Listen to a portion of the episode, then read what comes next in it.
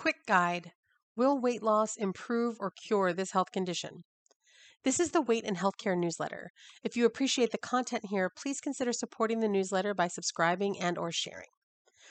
Often, after giving a talk about weight science, weight stigma, and healthcare, when the Q&A starts, I'm greeted with multiple questions like, but doesn't the research show that weight loss will improve hypertension, fatty liver, type 2 diabetes, knee pain, etc.? It's not surprising that people, including healthcare providers, think this, and there certainly are studies whose conclusions suggest this. But given the myriad issues with weight science research and the weight loss industry's use of it for profit, it's critical to dig into that research. I've written about this before in various ways, and I'll link to some of that writing in the piece. But today I thought I would create a quick guide of questions somebody can ask themselves, or that you can ask someone who's asking these questions. In truth, the question is basically moot, since intentional weight loss fails the vast majority of the time. Even if someone believes that weight loss would solve the issue, there's still the pesky fact that most weight loss attempts end in total weight regain, with up to 66% of people regaining more than they lost. Still, in examining this research, here are some questions to consider. First, does the research separate the impact of weight loss from the impact of behavior change? Often, what happens is that people make behavior changes and then they experience health changes and some weight loss. It's typically a small amount of weight loss that is regained within two to five years.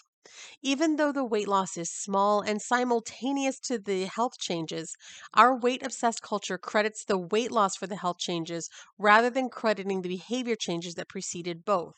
This is also despite research that links health supporting behaviors to health impacts regardless of weight. If someone is asking about what the research says, this limitation to the research is key to answering their question. Second question Does unintentional weight loss or weight loss through other means result in the same health outcome? If people lose weight unintentionally without an increase in health supporting behaviors, or through liposuction, etc., do they experience the same health outcome? For example, in the study Absence of an Effect of Liposuction on Insulin Action and Risk Factors for Coronary Heart Disease, Klein et al. found that, quote, abdominal liposuction does not significantly improve obesity related metabolic abnormalities. And that's again despite the fact that people experience fat loss through that procedure. This again points to the idea that it's not weight loss that is creating the health benefits. Finally, do thin people get this health issue?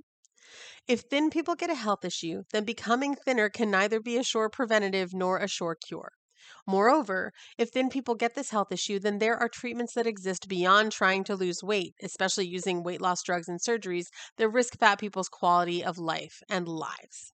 You can always check out the HAES Health Sheets at haeshealthsheets.com for both diagnosis specific weight neutral care guides and a resource and research bank. Did you find this newsletter helpful? You can subscribe for free to get future newsletters delivered direct to your inbox or choose a paid subscription to support the newsletter and get special benefits. Go to weightandhealthcare.com and click subscribe.